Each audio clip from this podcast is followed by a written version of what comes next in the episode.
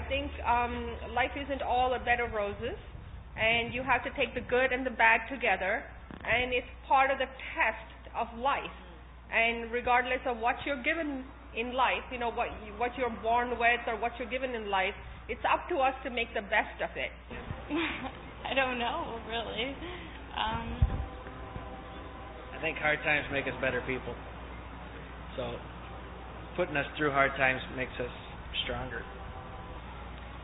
If God wanted us to be like a bunch of perfect little plastic flowers, all completed, mission accomplished, bad things wouldn't happen to good people.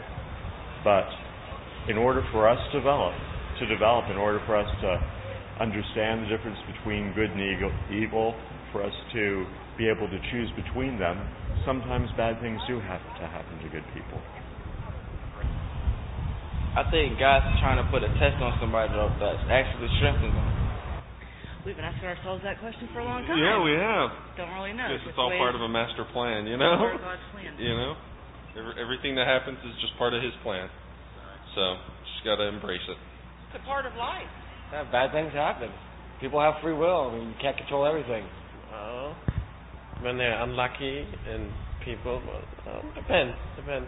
Lots of reasons why people... bad luck when they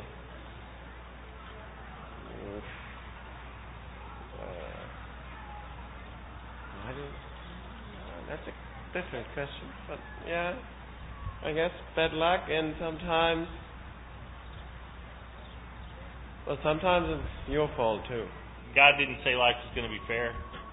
It's, if you believe, then everything will work out in the end. If you don't, then you have to take what comes. Good morning. I think it was 1906, and the people of San Francisco were living their lives just as they normally would when the world around them began to shake. It was the greatest earthquake to date in a major city. It shook the buildings, it shook the ground. There were feet and feet of glass on the streets that had come down from the buildings. Different sections of the city were engulfed in fire. People were dying everywhere. And I'm sure they were asking the toughest question, why? I think that's the hardest question to answer out of any of the ones that you learn, who, what, when, where, why. I think why is the toughest to answer most of the time. Why? Why did this happen? Why did this happen to me? September 11th, 2001, people asked the question, why? Why did this happen to the thousands of people that died? Why? Just a few weeks ago, at Virginia Tech, people asked the question and are still asking the question, why? Why do bad things happen to good people? I don't have any statistics to prove this, but I think that could be the oldest question of all. Why do bad things happen to good people? Because in our makeup, that question hurts. In our makeup, we are built to search for an answer to that. So why? We're towards the end of a series called Godcasts, answering the questions of 21st century Christians. And what we are doing during the series is looking at five questions that I think are very relevant for Christianity today, and quite simply, for all people today. Each one of the questions that we've asked has been relevant to everyone's life so far, and today is no different. We really wanted to look at things a little more closely, questions that we don't always focus on in here. And this one in particular has been so up front and center in my life that this one had to be included. It was asked, the way I got these questions, if you don't know, is I asked our staff members, what are some of the questions you get from the different areas of ministry that you're in? And they threw out these questions, and I took the most common ones, and this was one of them. Because it's a question we all have. I I'm sure at some point in your life you have asked that. Really, it boils down to a question of theodicy. Theodicy, that's a big seminary word I learned a long time ago, and I have no idea what it means. Not really, I actually do know what this one means. Theodicy is a balancing of three things. It's a balancing of evil exists in the world. God is all-powerful, and God is all-loving. You have to balance those three things in your mind. So how do you balance them? If you look at the news, if you look at the paper, if you turn on your television, you know that evil exists in the world. You know it.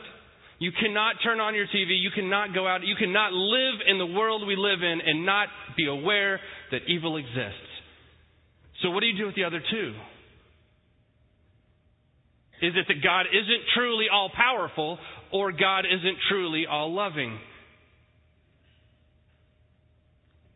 Because you got to balance those, right? If God is all-powerful and God is all-loving, then why does evil exist? Why does he allow the things to go on that he does? That's the question pastors get so often and Christians get so often. Well, why does your God allow that? I wouldn't ever want to believe in a God that allows the things to happen that happen in the world. You might have heard this before.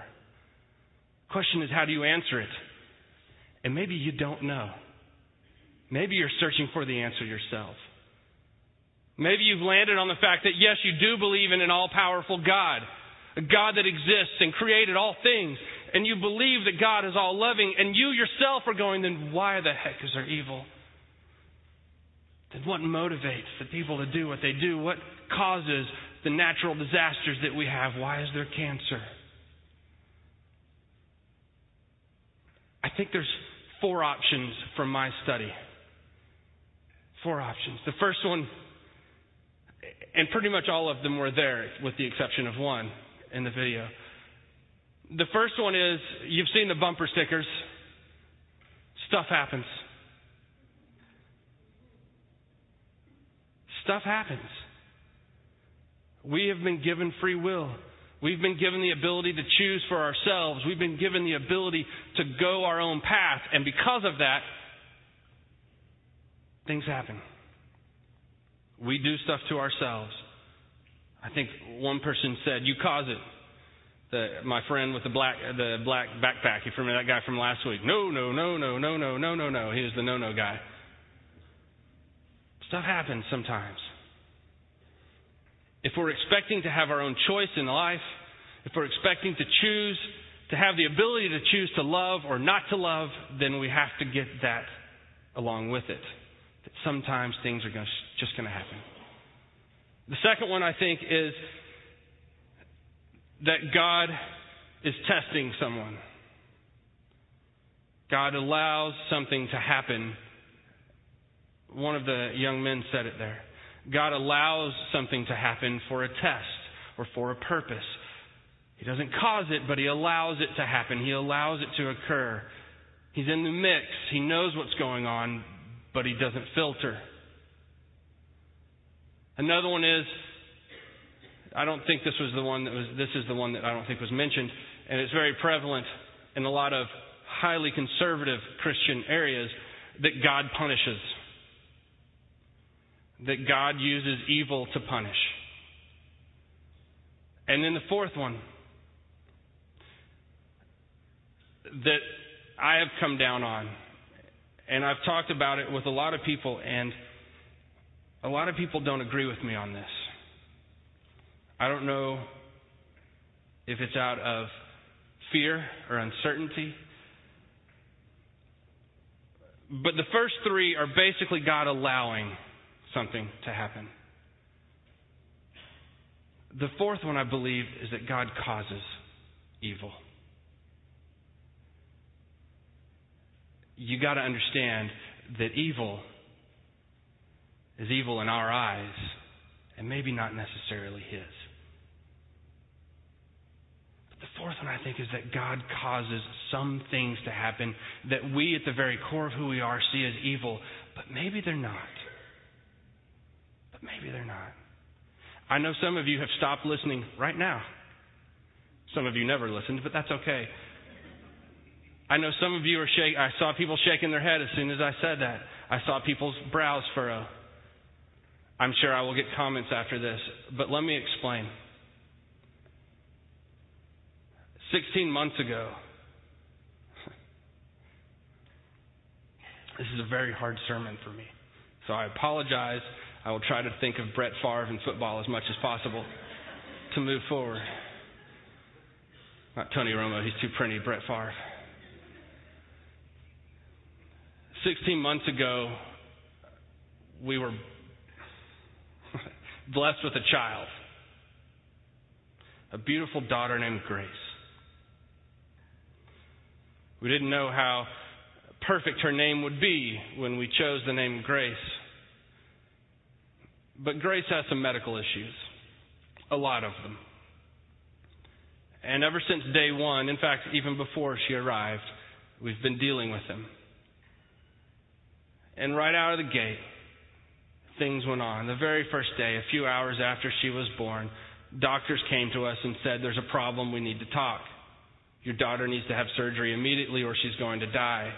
And by the way, we can't handle it at this hospital. We need to move her across town." It took a while for Jenna and I to get pregnant in the first place. We were told by doctors that it probably would never happen. When we were pregnant, we were excited, felt blessed. It's a joy-filled day. And then it was like a knock across the face. My wife had just had a C-section. She couldn't go anywhere. I was torn between my two girls. Do I stay at one hospital with my wife, or do I follow my daughter to the ICU across town?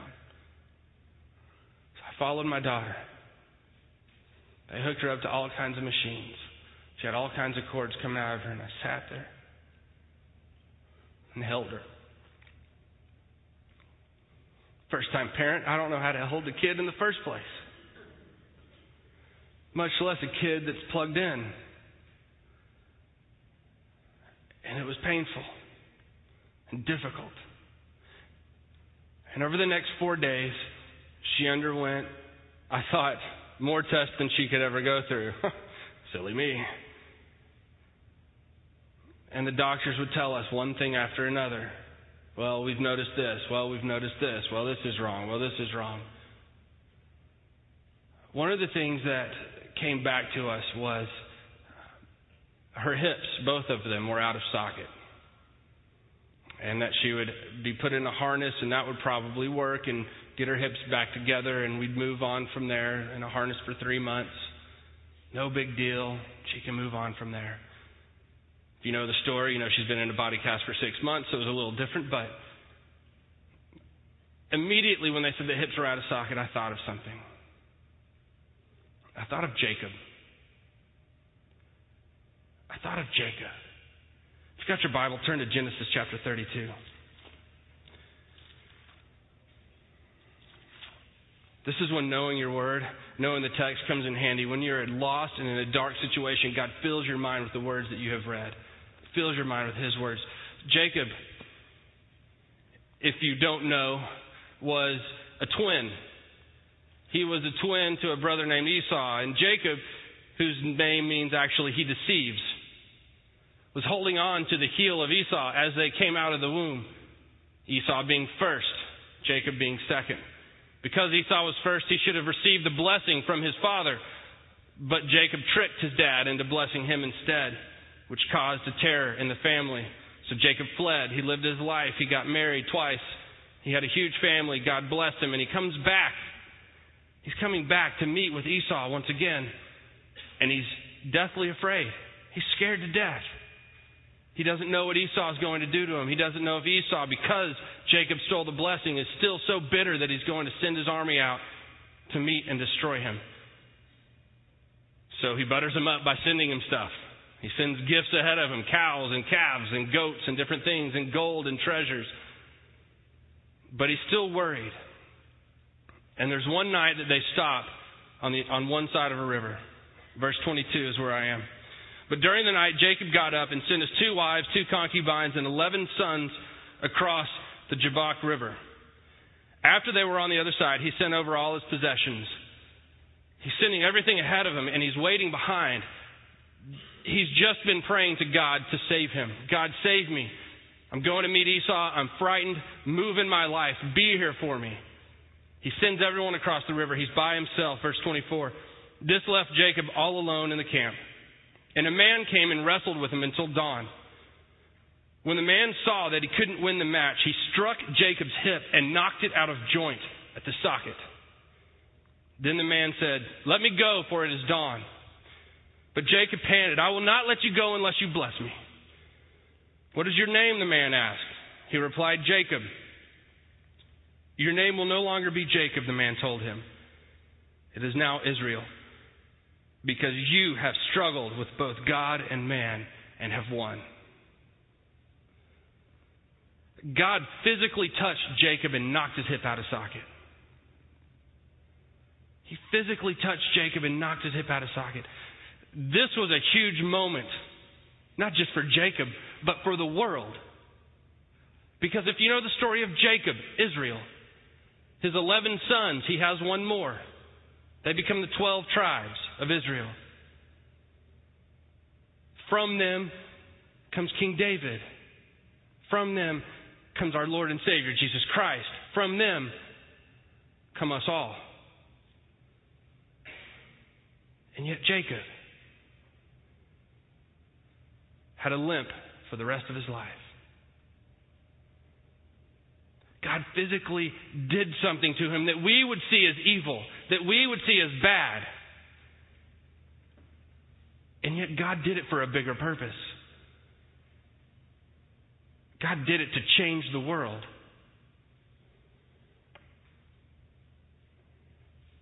John chapter 9. It's the story of a blind man. I love this story. A friend of ours, a good friend of ours, sent us this story when we were dealing with a lot of the stuff that we were dealing. As Jesus was walking along, he saw a man who had been blind from birth. Teacher, his disciples asked him, "Why was this man born blind? Was it a result of his own sins or those of his parents?" "It was not because of his sins or his parents' sins," Jesus answered. "He was born blind so the power of God could be seen in him." I don't know if any of you are blind or know any blind people. I know one who's just one of the most amazing disciples I've ever met, who is fearless and goes into countries like Pakistan, blind, goes to Pakistan and preaches the Word of God.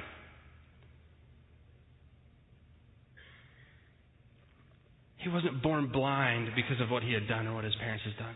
He was born blind so that Jesus could come and heal him. If you read the story a little bit later, Jesus spits on some mud, makes it up, and some dirt, makes some mud, rubs it on his eyes, the guy sees. Pharisees get all ticked about this. And the guy ends up calling him the Son of God.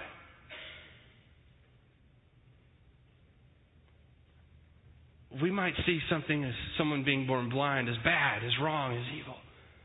But maybe it was so that God could get glory.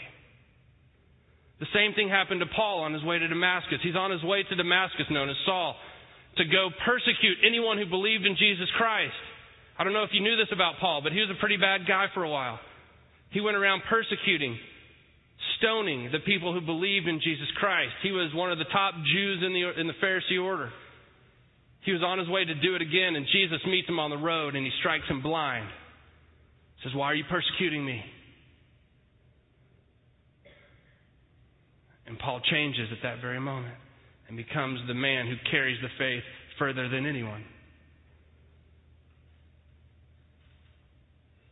3 examples from the text of God doing something so that he could get glory.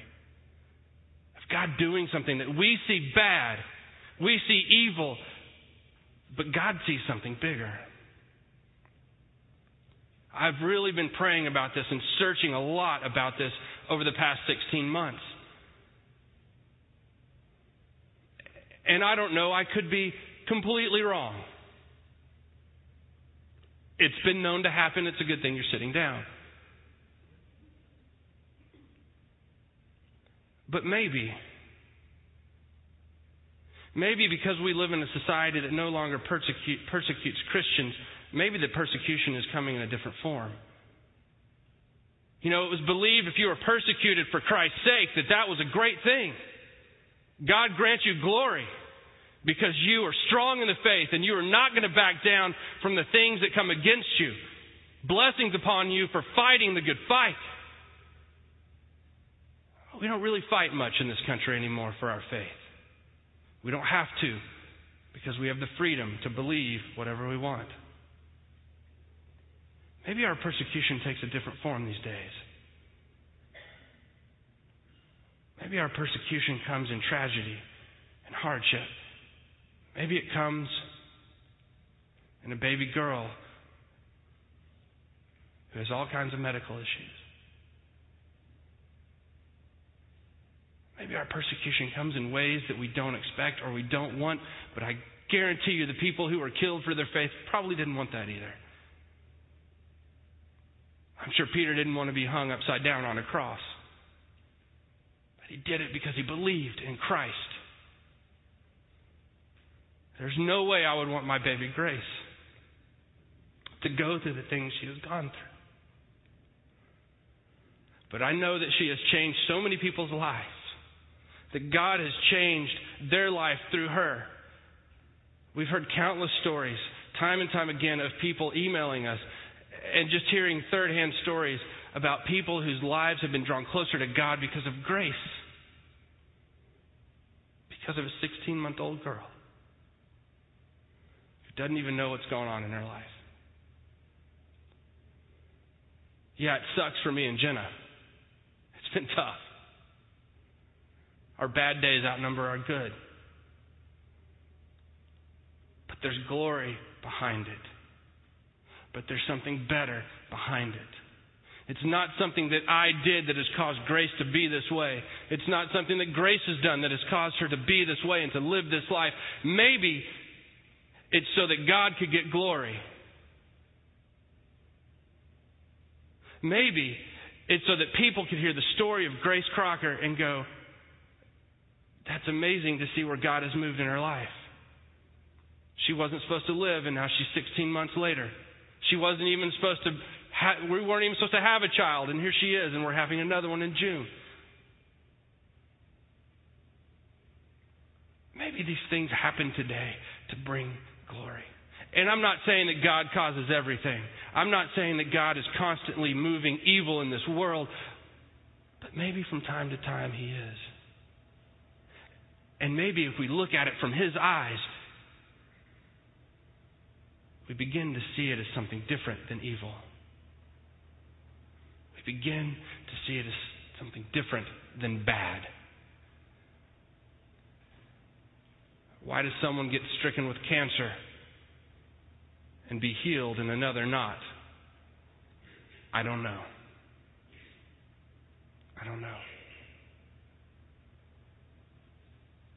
But maybe there are times when God needs to move in a certain way, and He chooses a believer, or He chooses a soldier, or He chooses someone to do it for Him. My wife had a great friend in college. A great friend. I never met her because she didn't get to graduate. She was in a car wreck. And Jenna spent a lot of time thinking about this and being very hurt by the loss of her really good friend. I think years later she's come to realize how many people's lives were changed by this young woman. How many people's lives were changed not only by her life but by her death.